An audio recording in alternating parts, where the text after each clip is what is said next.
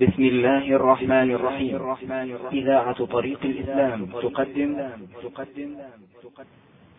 قتال بني حنيفة وقتال المرتدين وهذه تحتاج إلى تفصيل ونأتي إليها إن شاء الله المرة القادمة. فتحصل من هذا إلى أن هذه الشبهة هذا جوابها العام.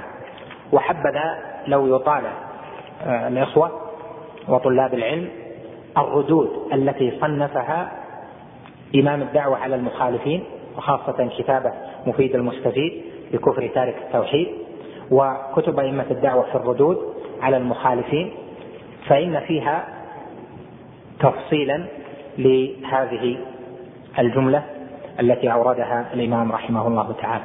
والحجة التي ذكرها كافية لمن ألقى السمع وهو شهد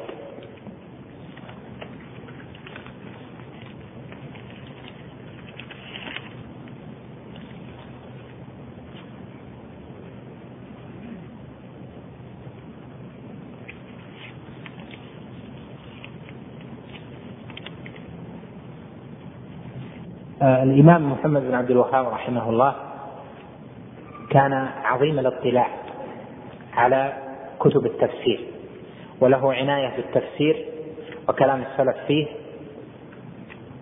عناية عظيمة جدا. ولهذا من أشكل عليه شيء مما يذكره الإمام رحمه الله تعالى في في مسائل الآيات ومعاني الآيات فإنه يرجع إلى التفاسير وسيجد ما ذكر. وقد اختبرت ذلك مرارا فوجدته كما قال رحمه الله تعالى. فيراجع ما أشكل مما ذكره أحد السائلين. فستجد في كتب التفسير ما ذكره الشيخ رحمه الله.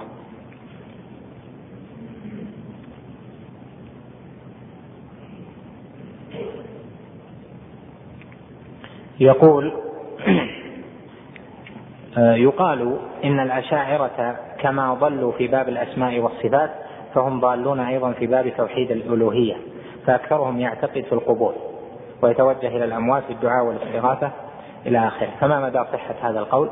الجواب أن قول الأشاعرة آه، ضالون في باب الأسماء والصفات فقط دون غيره هذا غلط. الأشاعرة ليس خلافهم مع أهل السنة في باب الأسماء والصفات. فحسب بل في مسائل كثيرة. فهم في معنى الربوبية يخالفون أهل السنة والجماعة اتباع السلف الصالح. وفي معنى الألوهية يخالفوننا. وفي معنى توحيد الأسماء والصفات أيضا يخالفوننا. وفي التطبيق العملي لكل هذه المسائل في الربوبية والألوهية والأسماء والصفات وما يجب على المكلف فيها وما يعتقد أيضا يخالفوننا. وفي معنى الإيمان يخالفوننا في ذلك لأن الأشاعرة مرجئة في باب الإيمان وكذلك في القدر يخالفوننا فهم جبرية في باب القدر وفي مسائل تفصيلية وتفريعية كثيرة يخالفون أهل السنة. لهذا شاع عدم التكفير تكفير عباد القبور لأن الأشاعرة أصلوا أن التوحيد هو اعتقاد وحدانية الله جل وعلا في ربوبيته وأسمائه وصفاته. فمن اعتقد أن القادر على الاختراع والخلق هو الله وحده فهو موحد عندهم لأنهم يفسرون الإله بأنه القادر على الاختراع ومن اعتقد بأن الله هو المستغني عما سواه المفتقر إليه كل ما عداه فهو موحد عندهم. فمن اعتقد هذه العقيدة في الربوبية وعبد غير الله فلا يكون ناقضا لتوحيده. وهذه شاعت في الناس في بلاء عظيم عندهم وعند الماتريدية في أصناف كثيرة. ولهذا نقول الخلاف مع الأشاعرة ليس في مسألة واحدة في الأصول والفروع. يعني في الأصل وفي فروع ذلك الأصل. والله المستعان.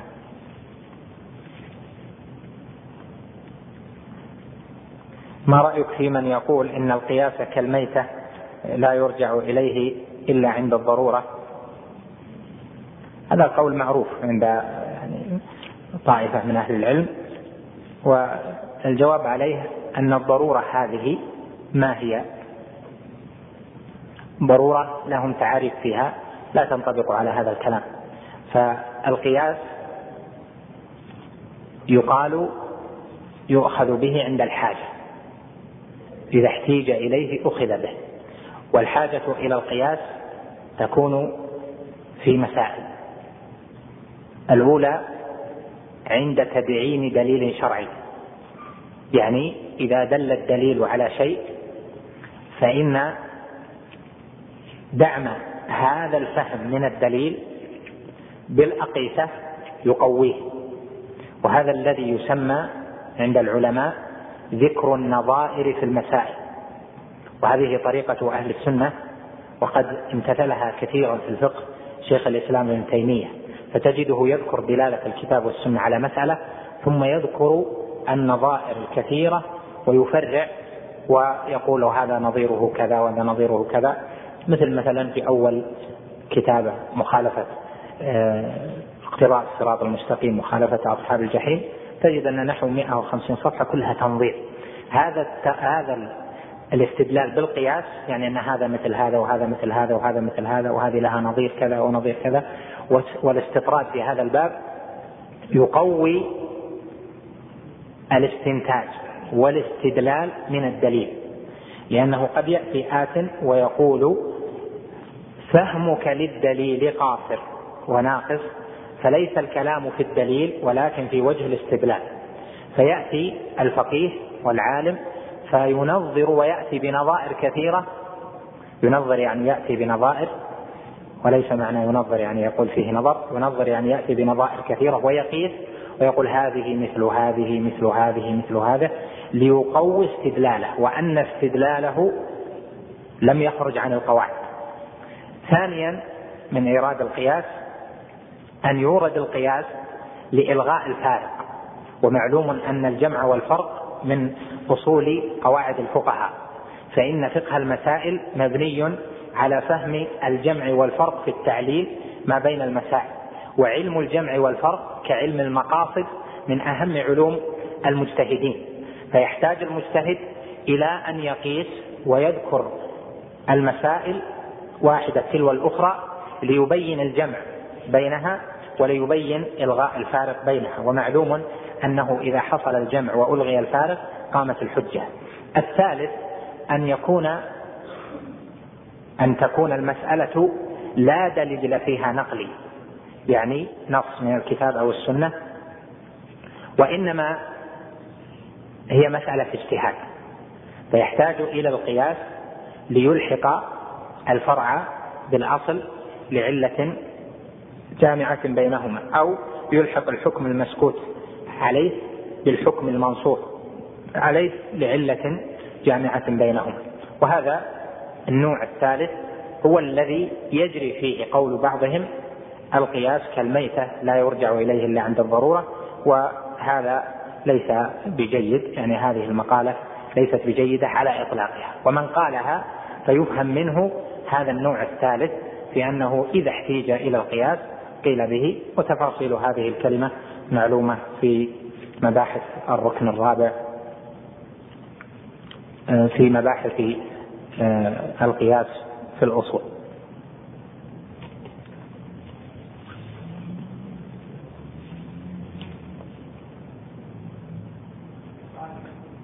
نعم. لا لا يكفر الأشاعرة مبتدعة بلال على بدعة عظيمة راجت في الأمة بسببهم لا يكفرون ولكن يضللون ويبدعون على باعتقاداتهم الفاسدة في صفات الله جل وعلا وفي ربوبيته وإلهيته وفي الإيمان وفي القدر وفي بعض مسائل البعث إلى آخره. ماذا تعلمون عن الرسالة التي أرسلت إلى الشيخ آه، من الأحساء؟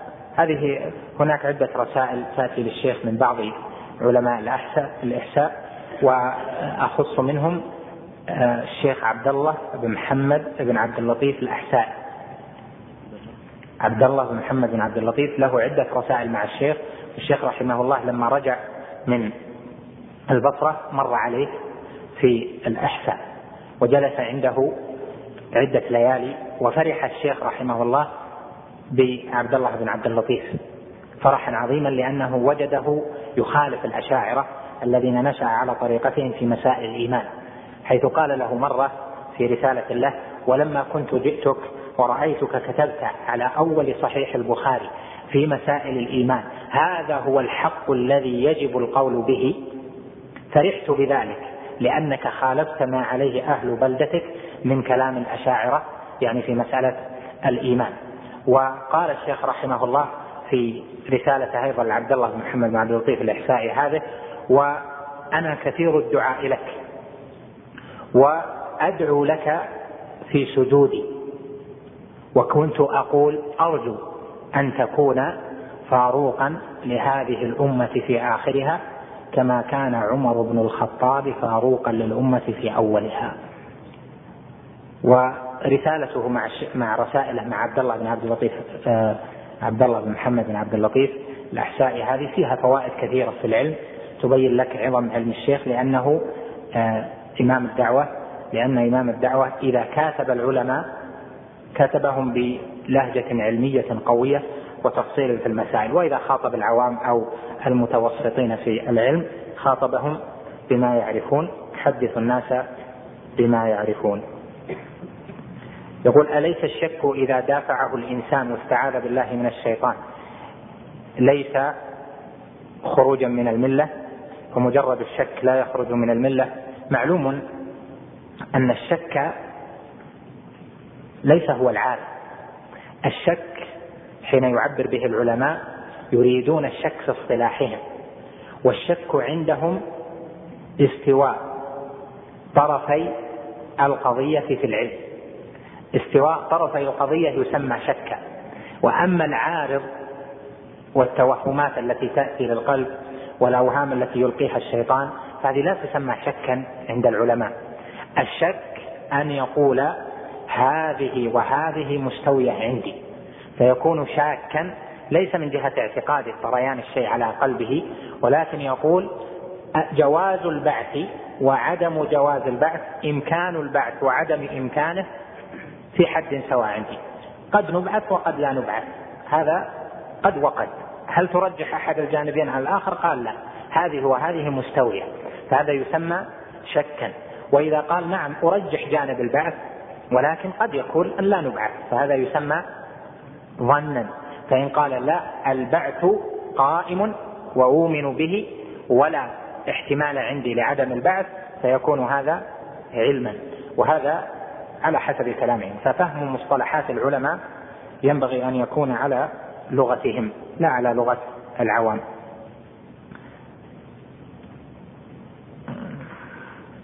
يقول ذكرت بأن من شك في شيء مما جاء به محمد صلى الله عليه وسلم فهو كافر فما معنى الحديث الصحيح الذي جاء فيه أن رجلا قال إذا مت فحرقوني وذروني في اليم فوالله لئن قدر الله علي ليعذبني إلى آخره الحديث المعروف الذي في الصحيح هذا الحديث اختلف اختلف كلام العلماء في الإجابة عليه والتحقيق فيه الذي يتفق مع أصول الشريعة من جهة الاعتقاد والفقه أن هذا الرجل لم يشك في صفة من صفات الله وإنما شك في تعلق الصفة ببعض أفراد ببعض الأفراد فهو لم يشك في القدرة أصلا ولو شك في قدرة الله لكفر ولم ينفعه إيمانه إذا قال أنا لا أدري هل الله قدير أم ليس بقدير يعني شك في أصل القدرة فهذا يكفر. أما شك هذا ففي تعلق القدرة بإعادة الأجزاء وهذا فرد يعني إعادة الأجزاء فرد من الأفراد التي تتعلق بها القدرة. ومعلوم عندنا أن من أنكر فردا من الأفراد في أصل ليس كافرا وإنما هو على ذنب عظيم. فلهذا نقول هذا الرجل شك في فرد من أفراد القدرة فرد من أفراد تعلق القدرة بذلك الفرد ولم يشك في قدرة الله أصلا.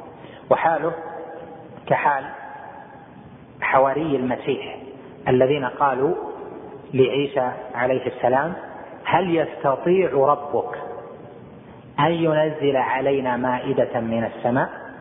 وفي القراءة الأخرى هل تستطيع ربك أن ينزل علينا مائدة من السماء؟ قال اتقوا الله إن كنتم مؤمنين. يعني هل يستطيع الله أن ينزل علينا مائدة؟ فهم لم ينكروا القدرة وإنما شكوا في تعلق القدرة بهذا النوع.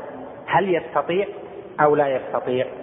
فتعلق القدرة بإنزال مائدة من السماء حصل لهم شك فيها. فقال لهم عيسى عليه السلام اتقوا الله إن كنتم مؤمنين. فبينوا وجهتهم قالوا نريد أن نأكل منها وتطمئن قلوبنا ونعلم أن قد صدقتنا ونكون عليها من الشاهدين. إلى آخر السورة. فالمقصود أن الشك في فرد من أفراد الصفة ليس كالشك في أصل الصفة وهذا الرجل غفر له بسبب خوفه. ومعلوم أن الحسنات يذهبن السيئات فأحسن إذ خاف من الله جل وعلا وأساء إذ شك في تعلق قدرة الله بهذا الفرد من من مخلوقات الله وهو الأجزاء التي فرقها باحراقه ولهذا تلحظ في الحديث قال لئن قدر الله علي. ما قال لئن قدر الله مطلقا قال لئن قدر الله علي ليعذبني عذابا لم يعذبه أحد من العالمين. يعني أنه تعلق قوله ذلك بقدرته عليه بالخاصة لما ذر جسمه رمادا وهذا هو التحقيق في هذا القول في هذا الحديث وهو الذي يستقيم مع الاعتقاد ومع الفقه. ما رأيك في من يقول إن مجرد الطواف على القبر ليس عبادة؟ الطواف عبادة لأن الله جل وعلا أمر به. وليطوفوا بالبيت العتيق. معلوم أن الله إذا أمر بشيء وأثاب عليه فإنه عبادة. وإذا كان كذلك فمن تعبد يعني طاف على مكان يرجو الثواب ويتقرب إلى الله أو إلى هذا المقبور بالطواف على غير الكعبة وما بين الصفا والمروة فإنه صرف العبادة لغير الله.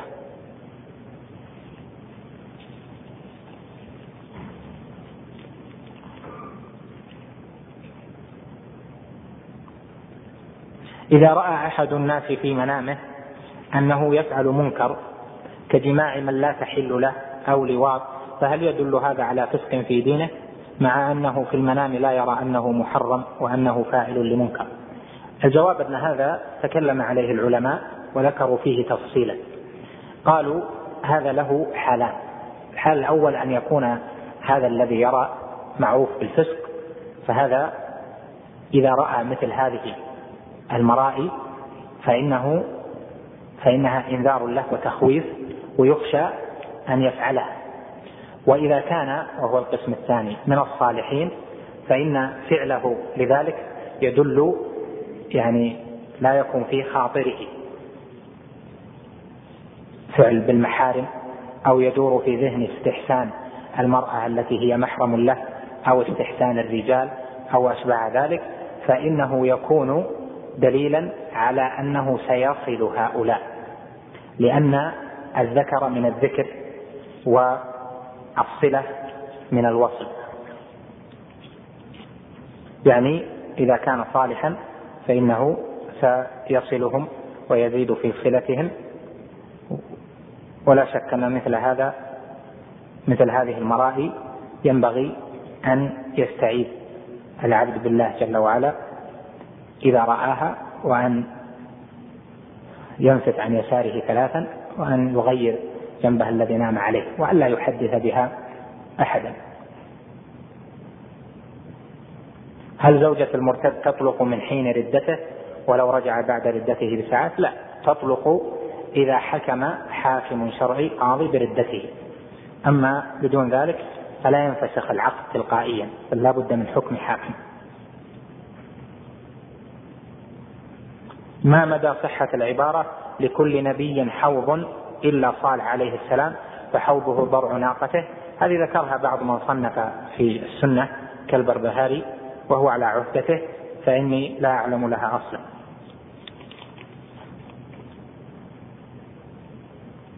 ما معنى قول شيخ الإسلام التدمرية؟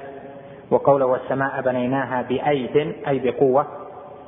فما معنى تفسير الأيد بالقوة الجواب أن الأيد هنا هذه مصدر آد الشيء أو آد فلان يئيد أيدا إذا قوي وليست جمع يد كقوله جل وعلا واذكر عبدنا داوود ذا الأيدي يعني ذا القوة إنه أواب فالأيد هذا مصدر بمعنى القوة هذا في اللغة ليست جمع يد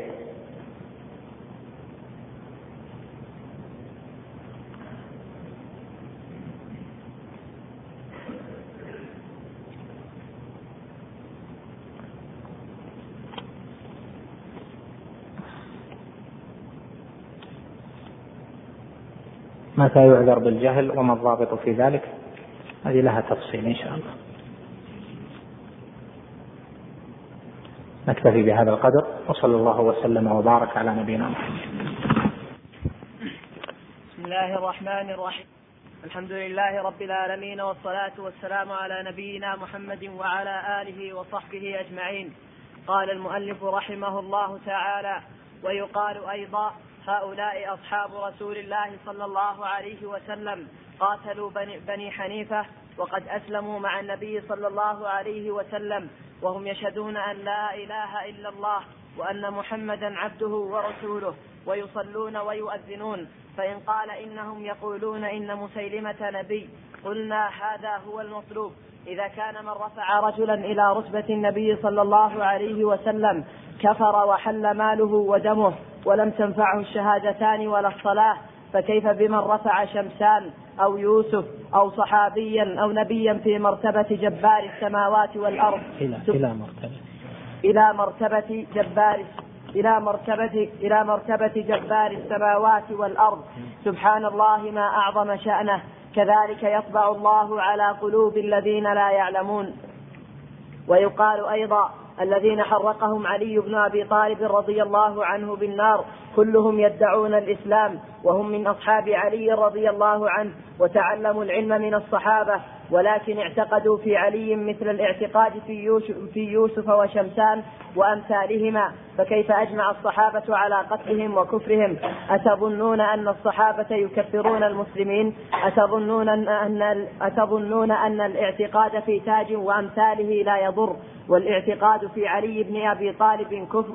ويقال أيضا بنو عبيد القداح الذين ملكوا المغرب ومصر في زمان بني العباس كلهم يشهدون أن لا إله إلا الله وأن محمدا رسول الله ويدعون الإسلام ويصلون الجمعة والجماعة فلما أظهروا مخالفة الشريعة في أشياء دون ما نحن فيه في أشياء في أشياء دون ما نحن فيه أجمع العلماء على كفرهم وقتالهم وأن بلادهم بلاد حرب وغزاهم المسلمون حتى استنقذوا ما بأيديهم من بلدان المسلمين.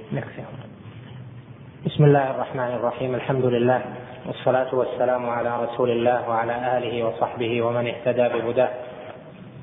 اللهم علمنا ما ينفعنا وانفعنا بما علمتنا وزدنا من العلم والعمل وأنت أرحم الراحمين. أما بعد فهذه صلة لما سبق تقريره من كشف شبهة أدلى بها الأكثرون وهي أن المسلم الذي يشهد أن لا إله إلا الله وأن محمدا رسول الله ويصلي ويزكي ويصوم رمضان ويحج بيت الله الحرام ويأتي بنوافل الطاعات والعبادات كيف يجعل مثل من عبد اللات والعزى والأصنام ويكفر ويخرج من دين الإسلام ويقاتل إلى آخر ذلك؟ فأجاب الإمام رحمه الله بما أجاب به في أول الكلام ثم واصل أيضا الأوجه التي بها يجاب عن هذا الإيراد أو هذه الشبهة. فقال رحمه الله تعالى ويقال أيضا هؤلاء أصحاب رسول الله صلى الله عليه وسلم قاتلوا بني حنيفة وقد أسلموا مع النبي صلى الله عليه وسلم وهم يشهدون أن لا إله إلا الله وأن محمدا رسول الله ويصلون ويؤذنون. فإن قال إنهم يقولون إن مسيلمة نبي قلنا هذا هذا هو المطلوب. إذا كان من رفع رجلا إلى رتبة النبي صلى الله عليه وسلم كفر وحل ماله ودمه ولم تنفعه الشهادتان ولا الصلاة فكيف بمن رفع شمسان أو يوسف أو صحابيا أو نبيا إلى مرتبة جبار السماوات والأرض؟ سبحان الله ما أعظم شانه سبحان الله ما أعظم شانه. كذلك يطبع الله على قلوب الذين لا يعلمون. خلاصة هذا أن بني حنيفة الذين قاتلهم أبو بكر الصديق رضي الله عنه ومعه أصحاب رسول الله صلى الله عليه وسلم لم يكفروا بكل أمور الدين بل كفروا بأن محمدا خاتم الأنبياء والمرسلين. فرفعوا مسيلمة الكذاب إلى مقام النبي صلى الله عليه وسلم في تبليغ الرسالة. وهذا النوع من كفرهم تبعه معه أنهم أطاعوا مسيلمة فيما أمرهم به وجعلوا رسالة مسيلمة الكذاب لهم. فما أمرهم به ائتمروا به وما نهاهم عنه انتهوا عنه. وهذا هو الذي جعلهم كفارا وذلك لأنهم جعلوا مسيلمة الكذاب نبيا بعد محمد عليه الصلاة والسلام ولم يجعلوا رسالة النبي صلى الله عليه وسلم خاتمة الرسالات وهو الاستدلال هذا الذي أوردوه كما قال الشيخ رحمه الله هذا هو المطلوب لأن كفر هؤلاء دون ما يكفر به غيرهم من عبدة القبور والأوثان وعبدة الصالحين وعبدة الأولياء وغير الأولياء والأشجار والأحجار لأن من عبد هؤلاء واستغاث بهم وأنزل بهم حاجته وطلب منه منه دفع الضر ودفع المدلهمات في الواقع قد رفع منزلة هذا المدفون إلى منزلة رب العالمين.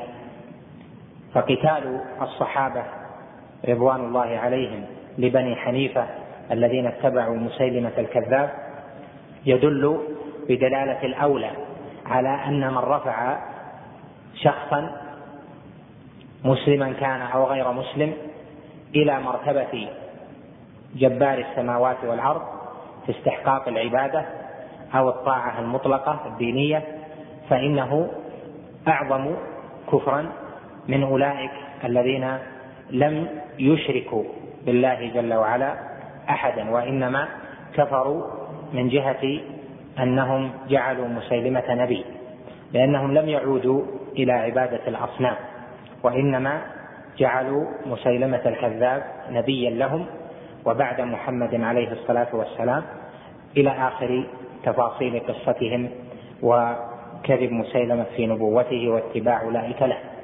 فتحصل من هذا الإيراد الذي أوردوه ليدلوا على أن المسلم الذي يدعو غير الله جل وعلا يدعو نبيا أو يدعو صالحا أنه لا يكفر بدلالة أن أولئك الذين قاتلهم الصحابة ما كفروا إلا بادعاء النبوة لمسيلمة. قلنا ما هو أولى يدل على أن غيرهم ممن أله الأشخاص أعظم كفرا من أولئك. فمن انخرم في حقه الشق الأول من الشهادة وهو شهادة أن لا إله إلا الله لا شك أنه أعظم كفرا ممن انخرم في حقه الإقرار بأن محمدا رسول الله وخاتم الأنبياء والمرسلين.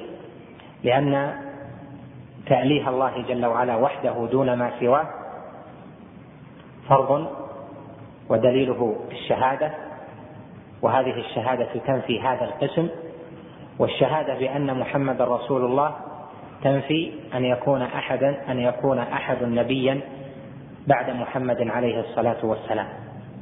فدل هذا على أن من جعل بعد محمد صلى الله عليه وسلم نبيا فهو كافر ومن جعل بعد ومن جعل مع الله جل وعلا إلها يعبده ويرجوه ويستغيث به ويسأله رفع الضر وجلب النفع أنه كافر من باب أولى لأن حق الله جل وعلا أعظم من حق خلقه.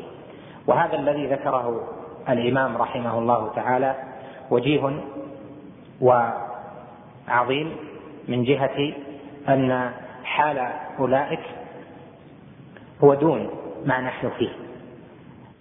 فالذين اتبعوا مسيلمة الكذاب وأقروا له بالنبوة هم أخف حالا ممن أله غير الله وسجد له واستغاث به وتقرب إليه رجاء شفاعته ليكون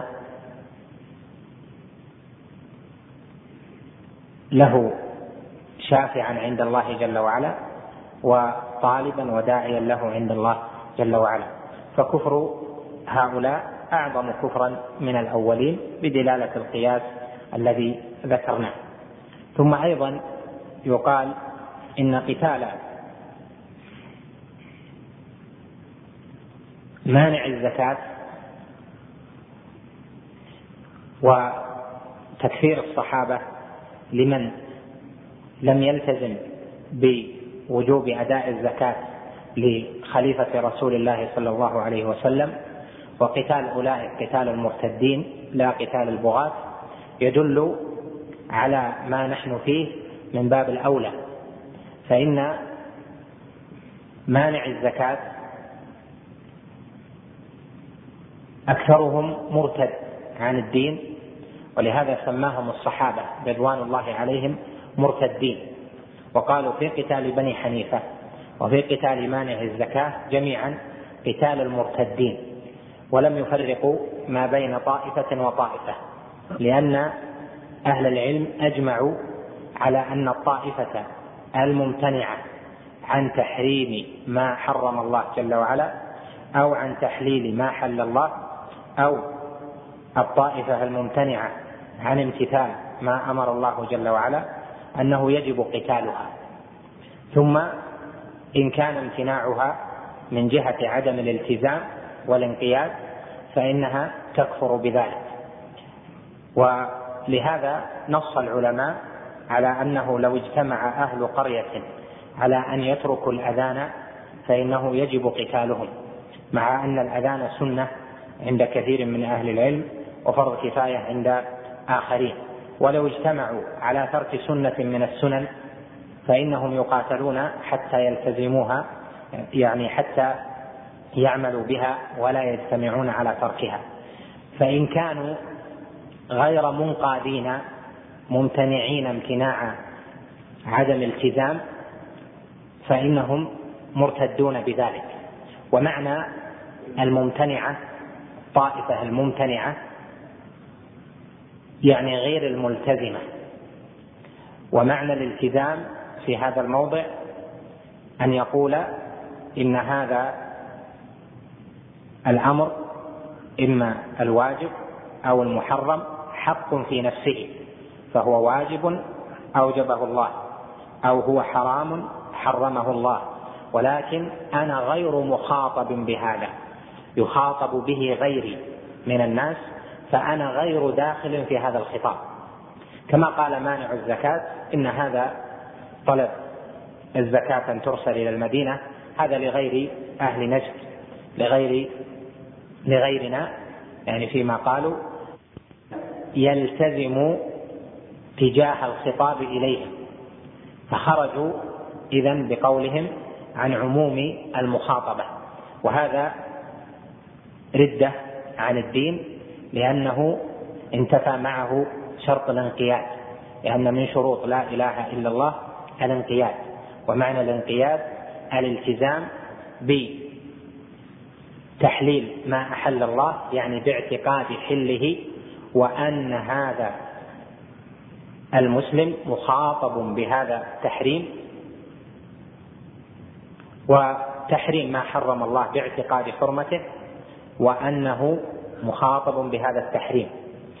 فمانع الزكاة كانوا على صنفين منهم من لم يلتزم يعني امتنع بحيث قال إنه غير مخاطب بهذا الحكم ولا يلزمه أن يعطي الزكاة للخليفة مع إقراره بأن هذا الحكم متوجه إلى غيره فيقول هذا واجب ولكن أنا لا أدخل في هذا الواجب فلم ينقد لكل الأحكام يعني لم يجعل نفسه داخلا في خطاب الله جل وعلا للمكلفين بأحكام الإسلام. فهذا يسمى امتناع. امتناع عن دخوله في بعض أحكام الشريعة. وهذا كفر وردة كما ذكرنا. ومنهم من مانع الزكاة طائفة أخرى منعوها للتأويل. وقالوا أهل المدينة ليسوا بحاجة ونحن بحاجة إلى الزكاة فنحن أولى بها. والصحابة رضوان الله عليهم لم يفرقوا بين هؤلاء وهؤلاء بل جعلوا قتال مانع الزكاة كقتال المرتدين. بل لم يجعلوا المرأة من من المرتدين الأولين من بني حنيفة أتباع مسيلمة ولا من مانع الزكاة. لم يجعلوه سالما حتى يشهد على قتلاهم أنهم في النار وعلى قتل المؤمنين أنهم في الجنة. وهذا يدل على أن من لم يلتزم توحيد العبادة بمعنى جعل توحيد العبادة حقا ولكن قال نحن غير مخاطبين بذلك لأن الناس لهم كذا وكذا من التأويلات فهذا داخل في جنس ما في جنس هذه المسألة. ولهذا استدلال الشيخ رحمه الله بالاستدلال الأولوي في محله واستدلال وجيه وحكيم لأن هذه المسألة التي نحن فيها أعظم مما قاتل فيه الصحابة رضوان الله عليهم المرتدين ومانعي الزكاة فقتالهم لهم في شأن أقل مما نحن فيه. وليس كل طائفة تترك شريعة من شعائر الله شريعة من شرائع الله أو شعيرة من شعائر الله فتقاتل تعتبر مرتدة بل تقاتل لتلتزم. وقد يكون تركها لعدم الالتزام يعني من جهة الامتناع فتكون كافرة. وقد يكون تركها لأجل شبهة أو تأويل لا لأجل عدم الالتزام فلا تكفر بذلك. وإنما يكفر من لم ينقد لشهادة أن لا إله إلا الله وأن محمدا رسول الله. وضابط الانقياد هو ما ذكرت لك بأن يكون ملتزما. وبهذا يكون هناك فرق عظيم ما بين الجحد والامتناع وما بين القبول والالتزام. فالجحد في الحكم على الطوائف يقابله القبول. والامتناع يقابله الالتزام. فالامتناع والالتزام لفظان لدخول المخاطب في الأحكام الشرعية والقبول والجحد لفظان لإقرار المخاطب بالحكم له ولغيره.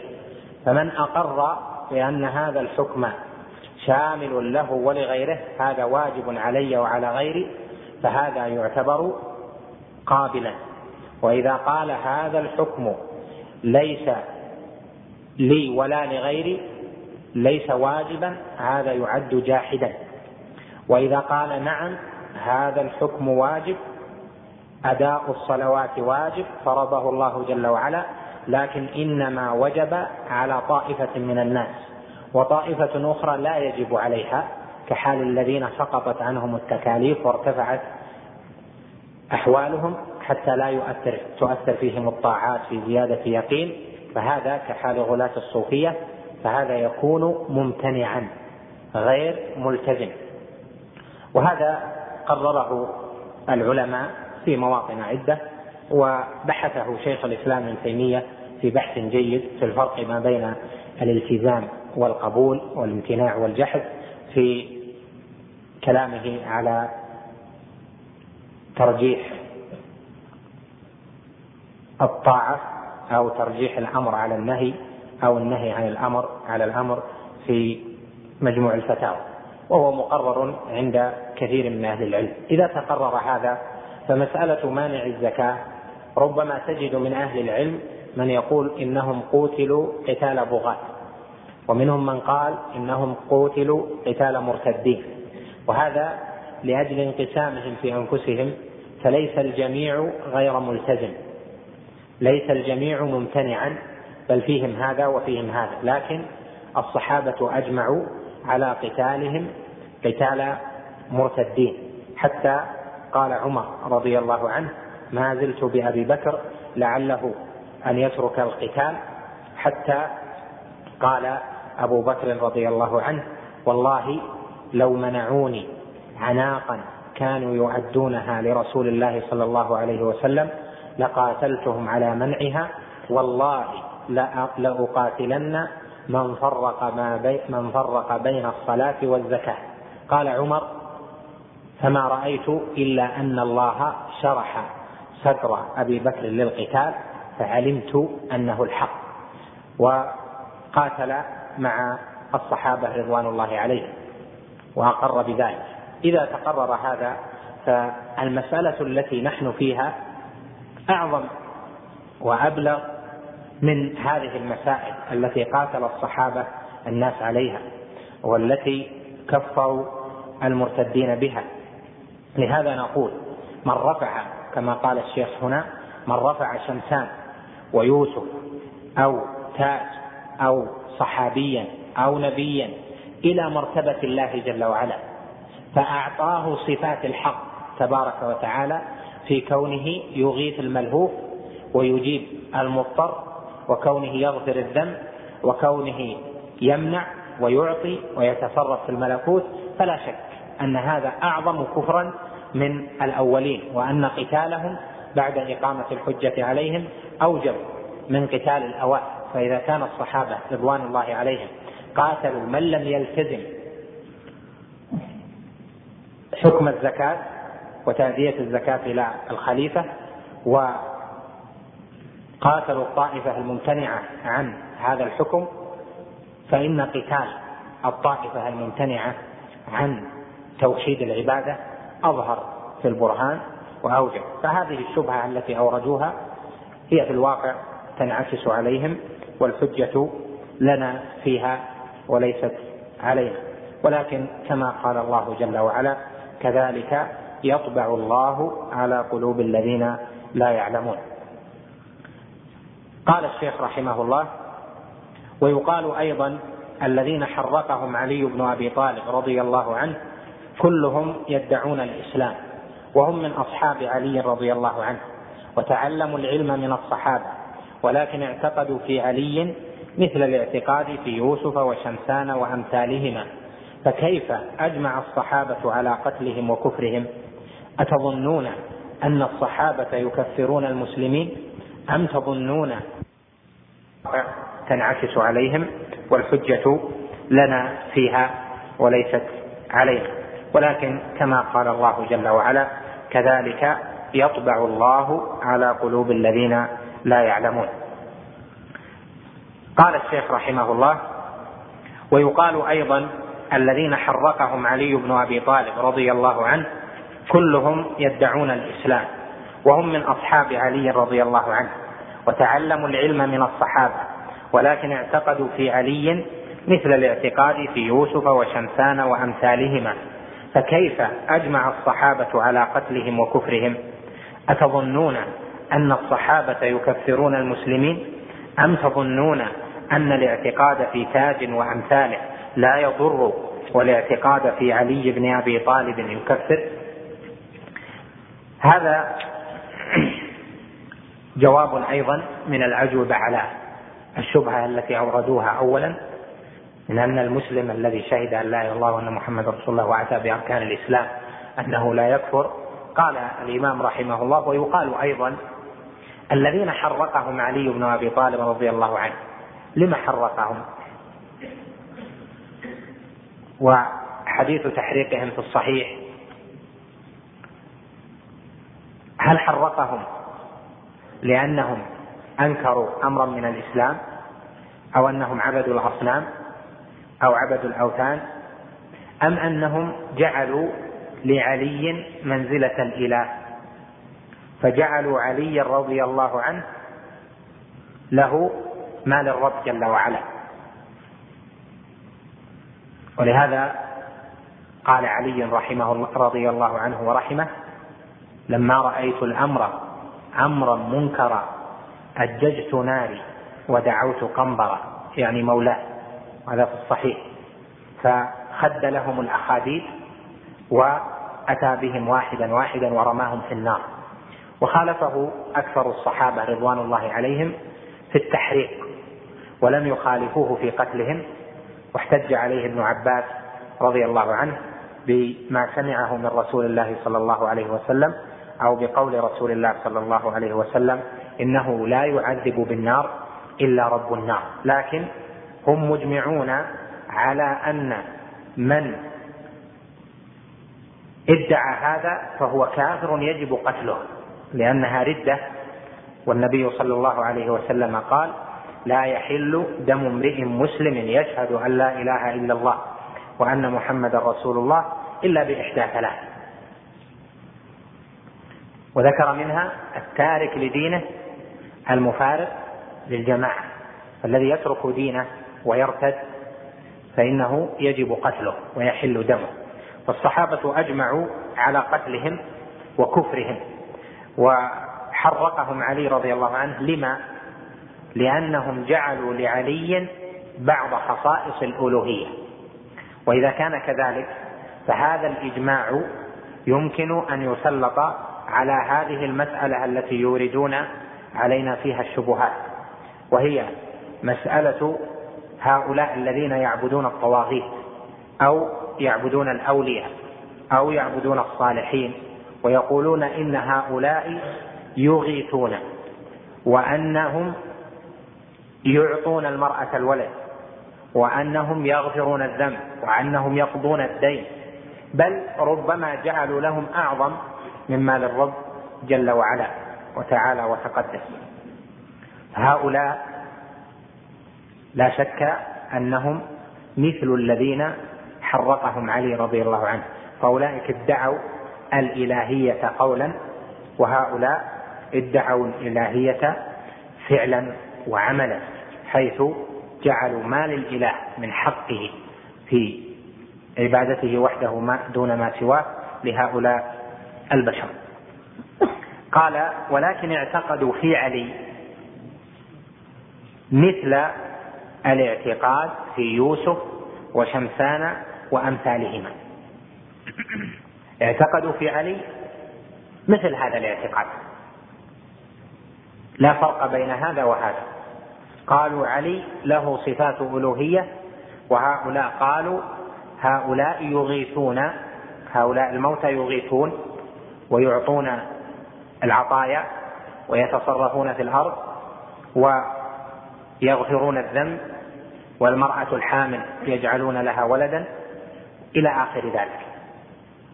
فإذا تقرب إليهم أعطوا السائل هذا. ومنهم من يعتقد فيهم الاستقلال يعني أنه يعطي استقلالا ويمنع استقلالا ويغفر استقلالا بتفويض الله جل وعلا له هذه الأمور. ومنهم من يقول لا هو يعطي ويمنع بتوسط الله جل بتوسطه عند الله جل وعلا. مثل ما قال الأولون ما نعبدهم إلا ليقربونا إلى الله زلفى. قال الشيخ فكيف أجمع الصحابة على قتلهم وكفرهم؟ أتظنون أن الصحابة يكفرون المسلمين؟ أم تظنون أن الاعتقاد في تاج وأمثاله لا يضر؟ والاعتقاد في علي بن أبي طالب يكفر. لا شك أن هذا لا يقوله أحد منهم لأن معناه أن مرتبة تاج شمسان إلى آخره أرفع من مرتبة علي رضي الله عنه إذا قالوا إن من اعتقد في علي يكفر ومن اعتقد في شمسان تاج لا يكفر. من اعتقد في علي يكفر ومن اعتقد في البدوي وفي العيدروس وفي المرغني وفي فلان وفي عبد القادر. لا يكفر. لا شك أن هذا معناه رفع هؤلاء عن مرتبة علي رضي الله عنه وهذا تكفيره من باب أولى. وهذه الحجة واضحة في الدلالة وواضحة في البيان. قال الإمام رحمه الله في إيراده للأدلة والتقعيدات على جواب هذه الشبهة ويقال أيضا بنو عبيد القداح الذين ملكوا المغرب ومصر في زمان بني العباس. كلهم يشهدون أن لا إله إلا الله وأن محمدا رسول الله ويدعون الإسلام ويصلون الجمعة والجماعة. فلما أظهروا مخالفة الشريعة في أشياء دون ما نحن فيه أجمع العلماء على كفرهم وقتالهم وأن بلادهم بلاد حرب وغزاهم المسلمون حتى استنقذوا ما بايديهم من بلدان المسلمين. بنو عبيد القداح هم الذين يسميهم كثير من المؤرخين الفاطميين ويسمون دولتهم العبيدية دولة الدولة الفاطمية. ونسبتهم إلى فاطمة الزهراء رضي الله عنها أو إلى علي نسبة مرفوضة إذ إن المحققين من المؤرخين غلطوا هذه النسبة وقالوا إن هؤلاء من المجوس ومن الفرس ولا ينتسبون إلى علي رضي الله عنه في النسب. ولهذا يقال لهم العبيديون ولا يقال لهم الفاطميون. فهم بنو عبيد القداح. وهذا القداح قد نشأ على عقيدة الإسماعيلية ثم هرب بعقيدته إلى اليمن. وأنشأ فيها دعوة إسماعيلية باقية إلى الآن وانتقل بعد ذلك لما طلب إلى المغرب الأقصى. فابتدأ فيها دعوته وقوي ثم مع الزمن كثر أتباعه وجنده فبدأوا بالحروب. فابتدأوا من المغرب إلى أن وصلوا إلى مصر واحتلوا كل هذه البلاد وغلبوا عليها وأقاموا فيها الدولة المسماة بالدولة العبيدية. والقرامطة نوع منهم من الإسماعيليين وكان بينهم وبين بني عبيد القداح صلات قوية وهؤلاء خدم لهؤلاء لكن حصل بينهم خلاف في آخر الأمر أدى إلى استقلال هؤلاء وهؤلاء. فالقرامطة هم الذين غزوا البيت الحرام وقتلوا الناس فيه مثل ما قال كبيرهم أنا الله والله أنا يخلق الخلق وأفنيهم أنا. وهذا لأجل اعتقادهم في نوع من الحلول و اعتقاداتهم الباطنية كفرهم العلماء بها. لما ولوا مصر وكانت شوكتهم فيها لم يتقدموا إلى الشام ولا إلى العراق وإنما كانت شوكتهم فيها وما ودام حكمهم نحو 200 من السنين. ابتلوا العلماء في عقائد باطنة حتى ذكر حافظ الذهبي في العبر وفي غيره أنهم يأتون بالعالم السني فيذكرون له أشياء من عقائدهم. عقائدهم الباطنية فإن لم يقر سلخ جلده أمام الناس. أحميت النار والحديد وسلخ جلده كما تسلخ الذبيحة. وعظم هذا في الناس جدا وأسسوا للدعوة إلى دين الباطنية الأزهر المعروف الآن ومضى عليه قرون وهو على طريقة الإسماعيلية. ثم بعد ذلك لما انتهت الدولة العبيدية رجع إلى يد جملة أهل السنة في مقابلة طوائف الباطنية. فكانت عقائدهم في الباطن عقائد إلحادية من جنس عقائد الذين حرقهم علي رضي الله عنه وخد لهم الأخاديد. ومنهم ظهرت النصيرية ومنهم ظهر الدروز الذين يؤلهون الحاكم بأمر الله العبيد ويعتقدون ولم يظهروا ذلك أن الإله يحل في الأشخاص وأنه تنقل في سبعة حتى كان آخر هؤلاء السبعة هو الحاكم بأمر الله العبيدي لأنهم يعتقدون في هذا الرقم سبعة وأول ما يدعون من يدعون إلى الحكمة من الرقم سبعة ويذكرون له لهم كتب كثيرة مطبوعة وموجودة يعني بينت مذاهبهم على الحقيقة.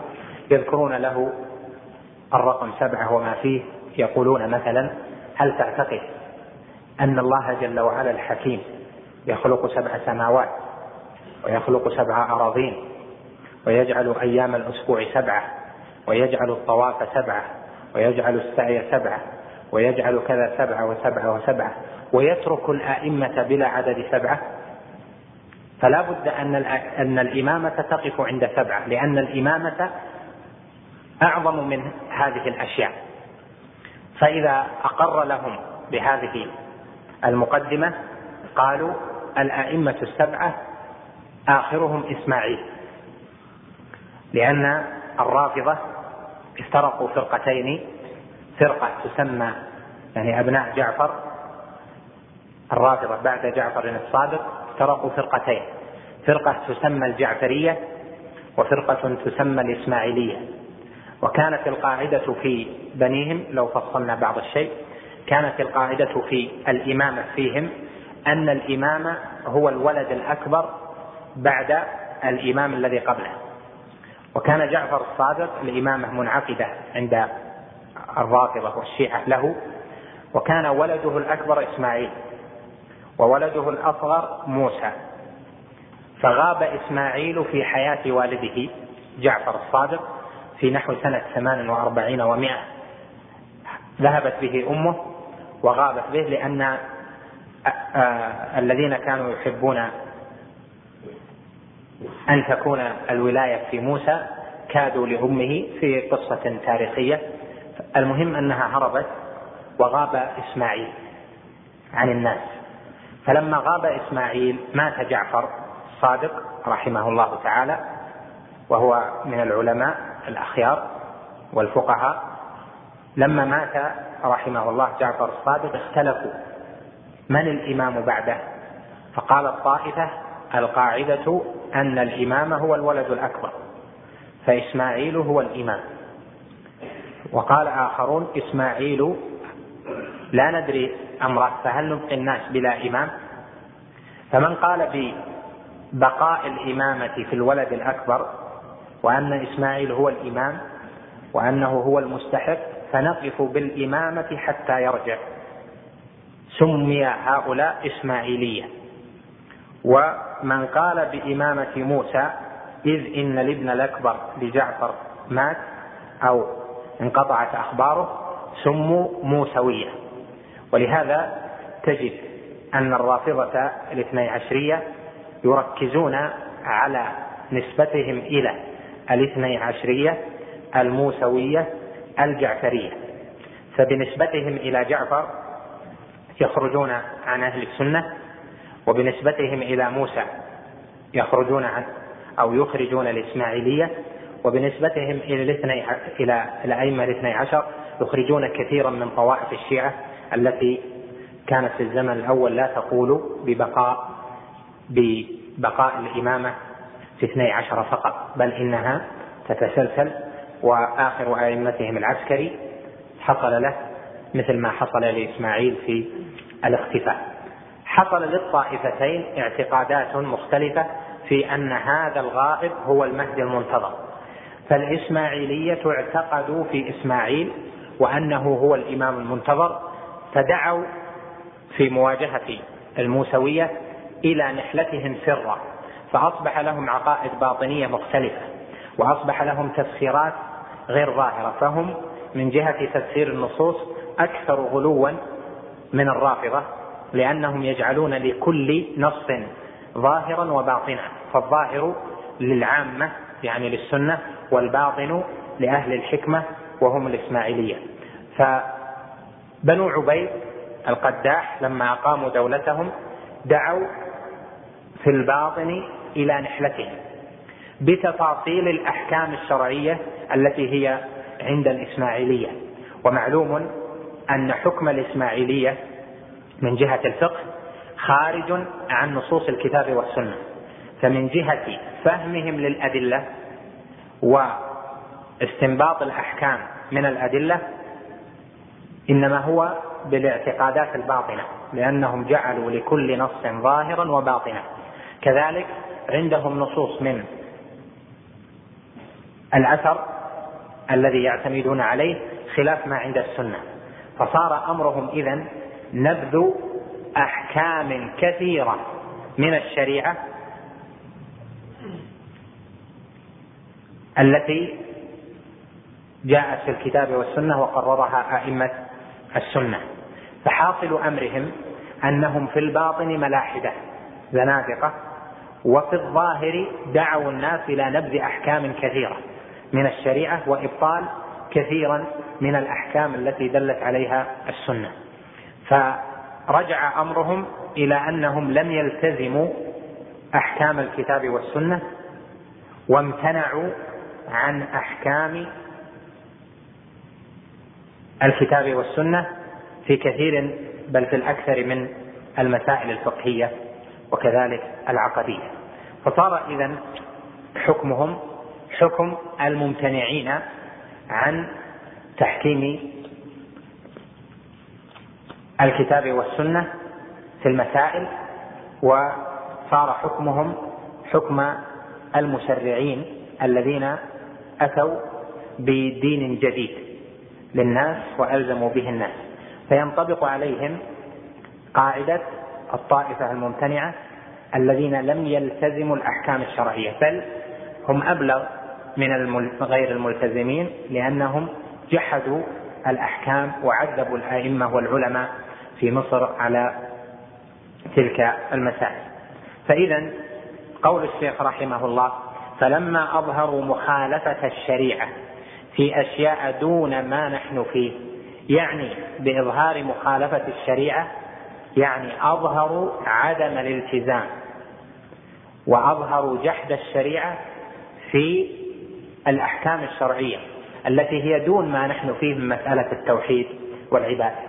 وما ومن عرف حقيقة أمرهم عرف أن كفرهم وقتال العلماء لهم وتكفير العلماء للدولة العبيدية كان من جهة أنها عقا أنها دولة باطنية في عقيدتها مؤلهة لغير الله جل وعلا. هذا في الباطن. وفي الظاهر أظهروا جحد الشريعة وعدم الالتزام بأحكامها وعدم الانقياد لها بضابط الانقياد والالتزام اللذين ذكرتهما لك آنفا. فلا شك أن من أله غير الله وتوجه إلى غير الله فحكمه الردة أولى من هؤلاء بحسب الظاهر. لهذا قال الشيخ رحمه الله فقد أظهروا مخالفة الشريعة في أشياء دون ما نحن فيه وهم الذين سنوا في الناس الموالد المختلفة فجعلوا لكل ليلة مولدا. هذا مولد لفلان وهذا مولد لفلان وهم الذين سنوا السنة السيئة بمولد بالاحتفال بمولد المصطفى صلى الله عليه وسلم وبمولد الحسين وبمولد فلان وفلان من الأئمة إلى آخر أمورهم. المقصود أن كفرهم جاء من جحدهم للشريعة وتكذيبهم لتفسير الأئمة للنصوص وتفسيرهم لآيات القرآن وأحاديث النبي صلى الله عليه وسلم بتفسيرات باطنية مبتدعة. فلا شك أن هذا إظهار للكفر. قال أجمع العلماء على كفرهم وقتالهم وأن بلادهم بلاد حرب. وقوله وأن بلادهم بلاد حرب لأن هؤلاء تغلبوا عليها وحكموها بتلك العقيدة الباطنية والشريعة الإسماعيلية وغلب هذا.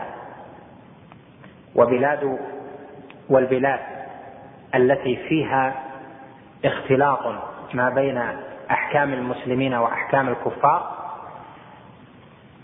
اختلف العلماء هل تسمى بلاد حرب أم لا. فقالت طائفه إنها تسمى بلاد بلاد مسلمين باعتبار الأصل. دار إسلام باعتبار الأصل ما لم يغلب حكم الكفر.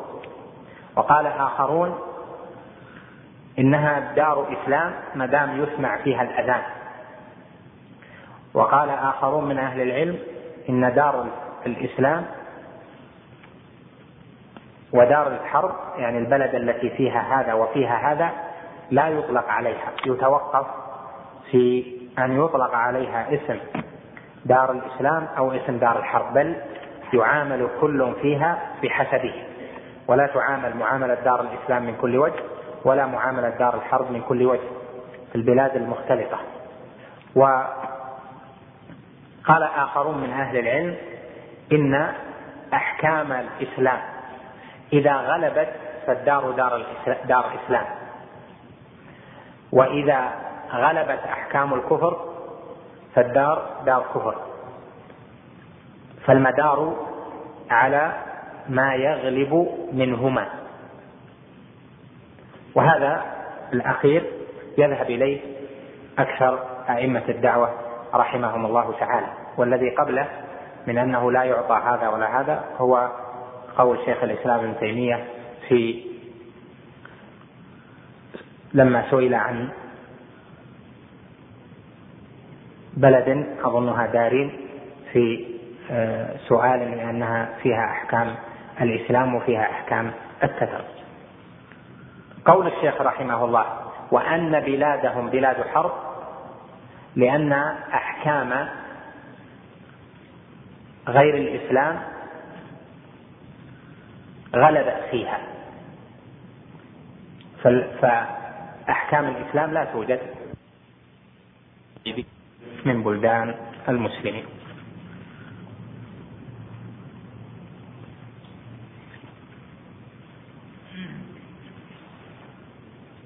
هذا الذي ذكره الإمام رحمه الله تعالى واضح الدلالة فيما نحن فيه من أن العلماء لم يجعلوا من أظهر الشهادتين والصلاة والزكاة والصيام والحج وبعض العبادات أنه لا يكفر مطلقا بل نصوا على أنه يكفر في باب حكم المرتد إذا فعل أشياء أو اعتقد أشياء أو قال أشياء.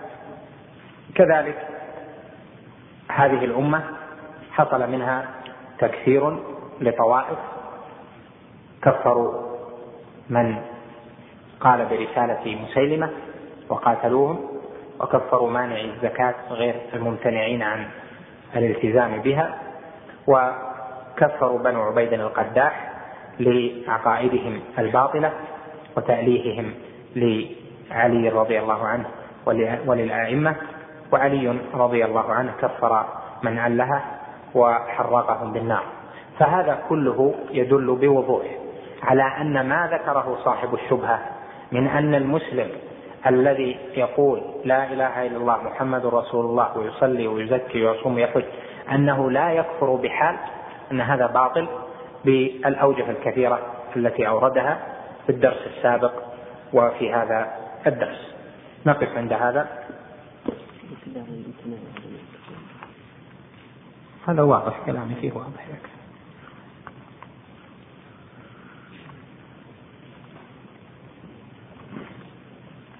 قل هل لك مؤلف في كرامات الأولياء؟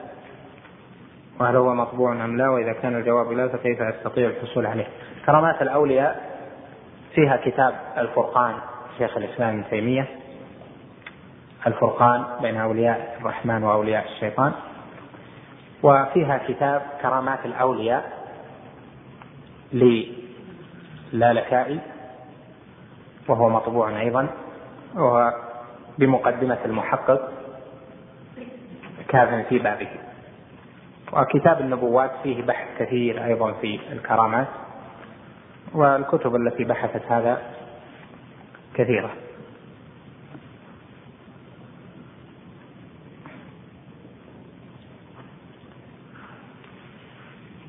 بالنسبة لدرس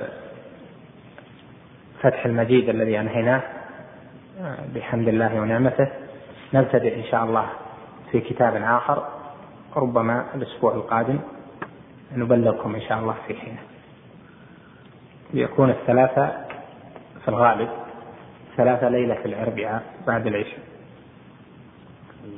الأسبوع هذا ما فيه نبلغكم الأسبوع القادم إن شاء الله إذا كنا سنبدأ.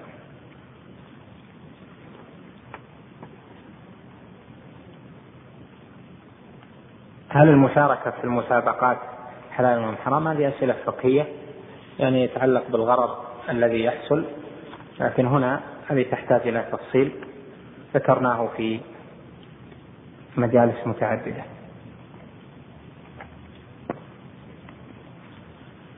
هل كان من المرتدين من كان قابلا للزكاة منقادا لها إلا أنه ممتنع عن دفعها للإمام؟ الجواب أن السؤال ينبغي أن يكون كالتالي. هل كان من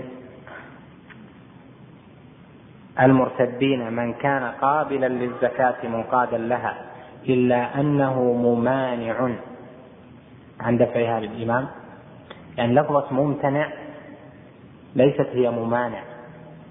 ممتنع مصطلح. الامتناع هنا ممتنع يعني غير ملتزم. ممانع يعني منع هذا الشيء. لم يفي به منع. مثل ما قال النبي صل... مثل ما قال الناس في زمن النبي صلى الله عليه وسلم منع خالد زكاة ماله. لكن ما امتنع. فالمنع شيء في النصوص وفي كلام أهل العلم والامتناع شيء. منع خالد زكاة ماله. قال أما خالد فإنكم تظلمون خالدا. إنه احتبس أسيافه وأدرعه في سبيل الله. منع جميع المنع هنا غير الامتناع. المنع يعني يقول أنا لن أؤدي هذه. هذا له حكم أمثاله من أهل الذنوب والمعاصي. أما الامتناع يقابل الالتزام. لهذا يقول إلا أنه ممتنع ممانع عن دفعها على الإمام. الجواب كما ذكرنا أن مانع الزكاة على فئتين. منهم من كان ممتنعا ومنهم من كان مانعا. لكن المانعين لكن المانعين قاتلوا مع الممتنعين. قاتلوا قتالا واحدا. فلما صاروا يقاتلون الصحابة تحت هذه الراية راية الامتناع عن أداء الزكاة صار لهم حكمهم من هذه الجهة. أما مسألة المنع فهي غير مسألة الامتناع. فلا يكفر المانع وإنما مانع غير المستجيب الرافض وإنما يكفر الممتنع غير الملتزم الذي يخرج نفسه من دخوله في الخطاب التكليفي في هذه المسألة بخصوصها. هل هناك فرق بين الطائفة والفرد؟ في هذه الأحكام. الفرق بين الطائفة والفرد في القتال. أما في مسألة الامتناع والالتزام واحد. الطائفة الممتنعة والفرد الممتنع الطائفة التي تقول لا ألتزم بهذا الحكم يخص غيري والفرد الذي يقول هذا الحكم لا يوجه لي وإنما لغيري الحكم من حيث الردة واحد. أما في القتال فيفرق ما بين الفرد وما بين الجماعة فالجماعة التي لها منعة تقاتل والفرد يستتاب فإن تاب وإلا قتل.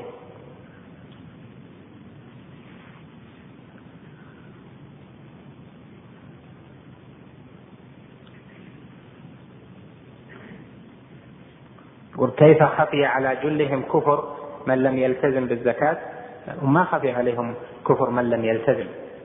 خفي عليهم أن هل هؤلاء يكفرون؟ هل هؤلاء منعوا الزكاة؟ أم لا؟ امتنعوا. هل هؤلاء امتنعوا أو منعوا الزكاة أم لا؟ يعني ما يدرون وش حقيقة أمرهم. أن كان عمر يرى أن يرسل إليهم أحد وينظر حالهم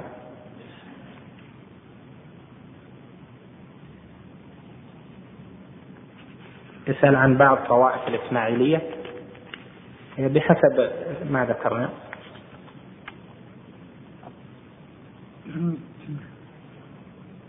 على قول أئمة الدعوة أنه إذا غلبت أحكام الكفر على أحكام الإسلام فهي دار كفر.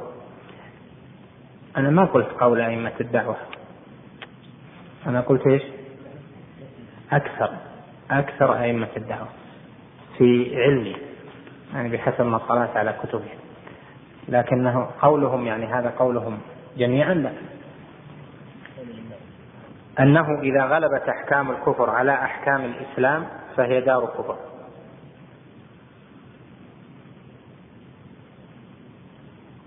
هنا نقول يعني يشخص على بعض بلاد المسلمين الآن نقول هنا هل يعني هل غلبت أحكام الكفر أم لم تغلب؟ هذه يختلف فيها يختلف فيها العلماء. فالنظر يكون للعالم في تشخيص البلد. هل هذا البلد غلبت فيه أحكام الكفر أم لم تغلب؟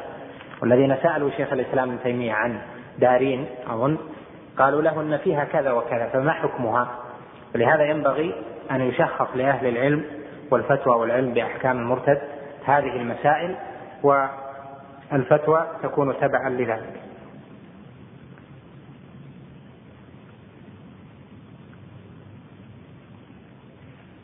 ما لا علاقة دار الكفر ودار الإسلام لا علاقة لها بالحاكم. يعني قد يكون الحاكم مسلما والدار دار كفر. مثل النجاشي في الحبشة. هو مسلم وداره دار كفر. وقد يكون الحاكم كافرا والدار دار إسلام.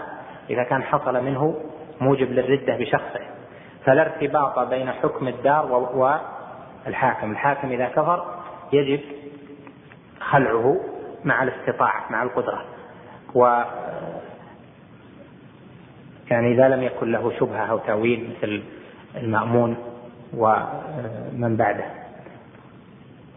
المهم أن حكم الدار لا صلة له بالحاكم. قد يكون الحاكم مسلما والدار دار كفر وقد يكون الحاكم كافرا والدار دار إسلام. وقد تكون المسألة مشتبهة. فهذه الأحكام دقيقة ودائما أوصي الشباب بألا يخوضوا فيها. لأن الشاب أو طالب العلم المبتدئ ربما خاض فيها من جهة الغيرة. فأثرت غيرته على الحكم. وهذا غير مطلوب. بل ينبغي تركه.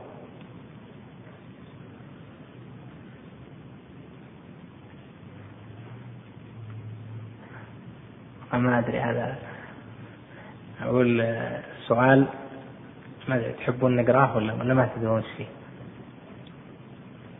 على كل حال ينشطكم شوي. يقول إذا جلست على يدي يدي أو رجلي فترة من الزمان فإنها تنام. أي لا أقدر أن أحركها وأحس فيها مثل الدبابيس وهناك طريقة يعني لرفع هذا. إذا كان في طريقة جزاك الله خير.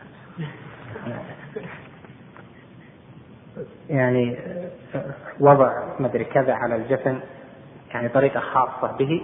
هذا أنا ما أعرف أن هذه من الطرق الممنوعة. نكتفي بهذا القدر. وفقكم الله. صلى الله وسلم على نبينا محمد. بسم الله الرحمن الرحيم. الحمد لله رب العالمين والصلاة والسلام على أشرف الأنبياء والمرسلين نبينا محمد وعلى آله وصحبه أجمعين. قال شيخ الإسلام محمد بن عبد الوهاب رحمه الله تعالى ويقال أيضا إذا كان الأولون لم يكفروا إلا أنهم جمعوا بين الشرك وتكذيب الرسول والقرآن وإنكار البعث فما معنى الباب الذي ذكر العلماء في كل مذهب؟ باب حكم المرتد وهو المسلم الذي يكفر بعد إسلامه ثم ذكروا أنواعا كثيرة كل نوع منها يكفر ويحل دم الرجل وماله حتى إنهم ذكروا أشياء يسيرة عند من فعلها. مثل كلمة يذكرها بلسانه دون قلبه أو كلمة يذكرها على وجه المزح واللعب. وكذلك ويقال أيضا الذين قال الله فيهم يحلفون بالله ما قالوا ولقد قالوا كلمة الكفر وكفروا بعد إسلامهم.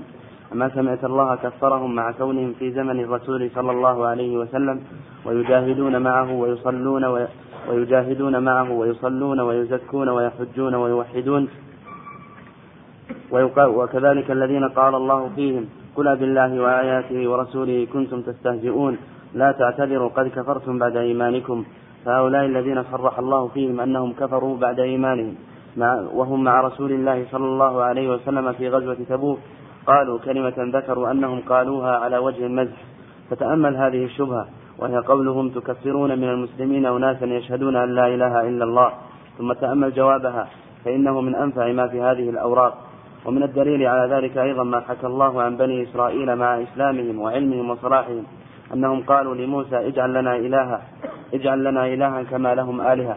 وكذلك الذين وقول ناس من الصحابة اجعل لنا ذات أنواط فحلف النبي صلى الله عليه وسلم أن هذا نظير قول بني إسرائيل اجعل لنا إلها ولكن للمشركين شبهة يدلون بها عند هذه القصة.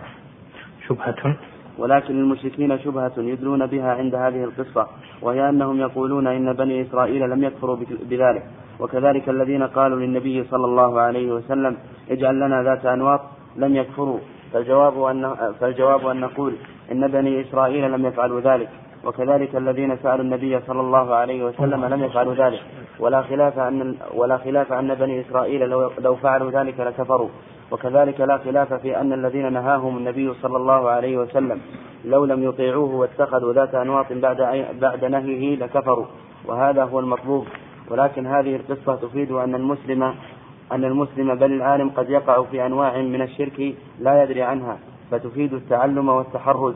ومعرفة أن قول الجاهل التوحيد فهمناه أن هذا من أكبر الجهل ومكائد الشيطان. تحرز. نعم. تحرز. نعم. لا.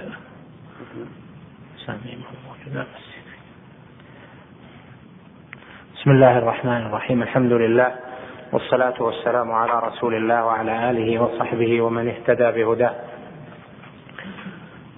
اللهم علمنا ما ينفعنا وانفعنا بما علمتنا. وزدنا من العلم والعمل يا أرحم الراحمين.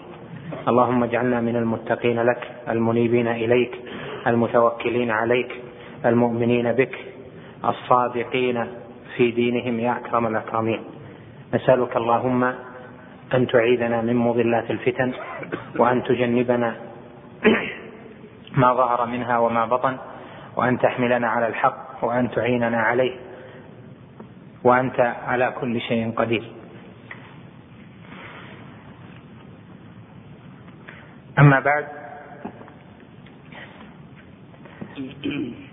فهذه تتمة للأجوبة التي ساقها إمام هذه الدعوة على الشبهة التي أوردها المشركون الذين عبدوا غير الله جل وعلا ولم يعترفوا بأنهم يعبدون غير الله جل وعلا. وهذه الشبهة هي قولهم كيف تكفرون وتحكمون بالشرك على من يقول لا إله إلا الله محمد رسول الله ويصلي ويصوم ويزكي ويحج البيت الحرام ويؤمن بكثير ويؤمن بما أنزل الله جل وعلا على رسوله صلى الله عليه وسلم. فأجاب عن هذه الشبهة بأجوبة متعددة إلى أن قال في جواب هذه الشبهة ولعله يكون الجواب السابع أو الثامن من الأجوبة. قال ويقال أيضا إذا كان الأولون لم يك لم يكف لم يكفروا إلا لأنهم جمعوا بين الشرك وتكذيب الرسول صلى الله عليه وسلم والقرآن وإنكار البعث وغير ذلك. فما معنى الباب الذي ذكر العلماء في كل مذهب؟ باب حكم باب حكم المرتد. وهو المسلم الذي يكفر بعد إسلامه. ثم ذكروا انواعا كثيرة كل نوع منها يكفر ويحل دم الرجل وماله حتى إن حتى إنهم ذكروا أشياء يسيرة عند من فعلها مثل كلمة يذكرها بلسانه دون قلبه أو كلمة يذكرها على وجه المزح واللعب. وتحصيل هذا أن العلماء من جميع المذاهب المتبوعة من الحنفية والمالكية والشافعية والحنابلة والظاهرية كل هؤلاء من المذاهب المتبوعة الباقية ومن المذاهب المنقرضة أيضا كمذهب ابن جرير ومذهب سفيان ومذهب الأوزاعي ومذهب الليث إلى غير ذلك. هؤلاء عندهم أن المسلم الذي يشهد أن لا إله إلا الله وأن محمدا رسول الله قد يكفر بعد إسلامه وجماع أنواع الكفر عندهم يعني عند جمهور هؤلاء ترجع إلى أربعة. الأول الاعتقاد والثاني القول والثالث الفعل والرابع الشك. فيرجعون جميع أنواع المكفرات إلى أحد هذه الأنواع. إما باعتقاد يضاد لا إله إلا الله محمد رسول الله ولوازم الشهادتين وإما بقول يضاد الإسلام أو بفعل يضاد الإسلام أو بشك في ما أنزل الله جل وعلا على رسوله صلى الله عليه وسلم. فمن اعتقد عقيدة. تضاد الإسلام من أصله خرج من الدين. ومن قال قولا يضاد الإسلام من أصله خرج من الدين وكفر بعد إسلامه. ولهذا قالوا باب حكم المرتد وهو المسلم الذي كفر بعد إسلامه. قالوا ويكفر المسلم وبعضهم يقول يرتد المسلم بإعتقاد ككذا وكذا أو قول ككذا وكذا أو فعل أو شك. فهذه الأربعة جعلوها انواعا لأصول المكفرات. وإذا كان كذلك فإن العلماء بهذا مجمعون على أن من كان مسلما فإنه قد يكفر ببعض ما يعرض له مما يضاد الإيمان من أصله. أو يضاد الشهادتين من أصلهما أو يضاد الإسلام من أصله والجميع بمعنى واحد. فإذا كان كذلك لم يكن لهذه الشبهة معنى عند الأئمة وعند أتباع الأئمة لأنهم نصوا على كفر المسلم إذا أتى بشيء من المكفرات. فاذا قولهم لا يكفر من عبد غير الله لا يكفر من استغاث بالأموات لا يكفر من ذبح لغير الله لا يكفر من استعاذ بغير الله بشرطه لا يكفر من استغاث بالأموات لا يكفر من استعاذ بالأموات لا يكفر من توكل على ميت لا يكفر كذا وكذا لأنه مسلم يشهد أن لا إله إلا الله وأن محمدا رسول الله فنقول هذا باطل. ثم إن شيخ الإسلام ابن تيمية وجماعة من أهل العلم تتابعوا على نقل الإجماع على أن من اتخذ مع الله جل وعلا وسائط يدعوهم أو يتوكل عليهم فقد كفر اجماعا. وهذا إجماع أقره عليه علماء الحنابلة وطائفة من علماء الشافعية وغير هؤلاء من علماء المذاهب الأخرى. وهذا من الإجماع المعلوم من الدين بالضرورة المعروف لأن معنى التوحيد معنى الشهادتين أن يوحد الله جل وعلا في العبادة. فمن اتخذ مع الله جل وعلا وسائط يدعوهم ويتوكل عليهم فمعنى ذلك أنه توجه بالعبادة لغير الحق جل وعلا. ومن توجه بالعبادة لغير الحق جل وعلا فإنه مشرك كافر. فاذا هذه الشبهة التي أوردوها يقال لهم فيها ما معنى الباب الذي ذكر العلماء في كل مذهب باب حكم المرتد. ولهذا مع تحيات إخوانكم في إذاعة طريق الإسلام والسلام عليكم ورحمة الله وبركاته.